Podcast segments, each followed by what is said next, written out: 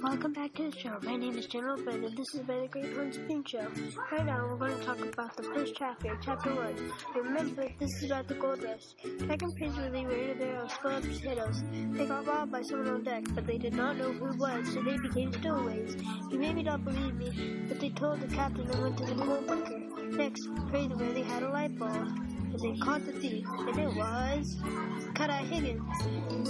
They got their money back, and they lost their job in the gold market. And guess who works there now? Cutout Higgins.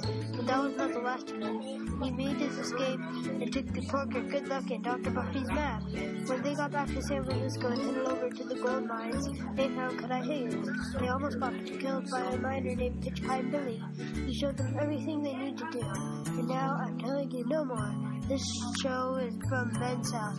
Sound effects are from orange free sound dot com.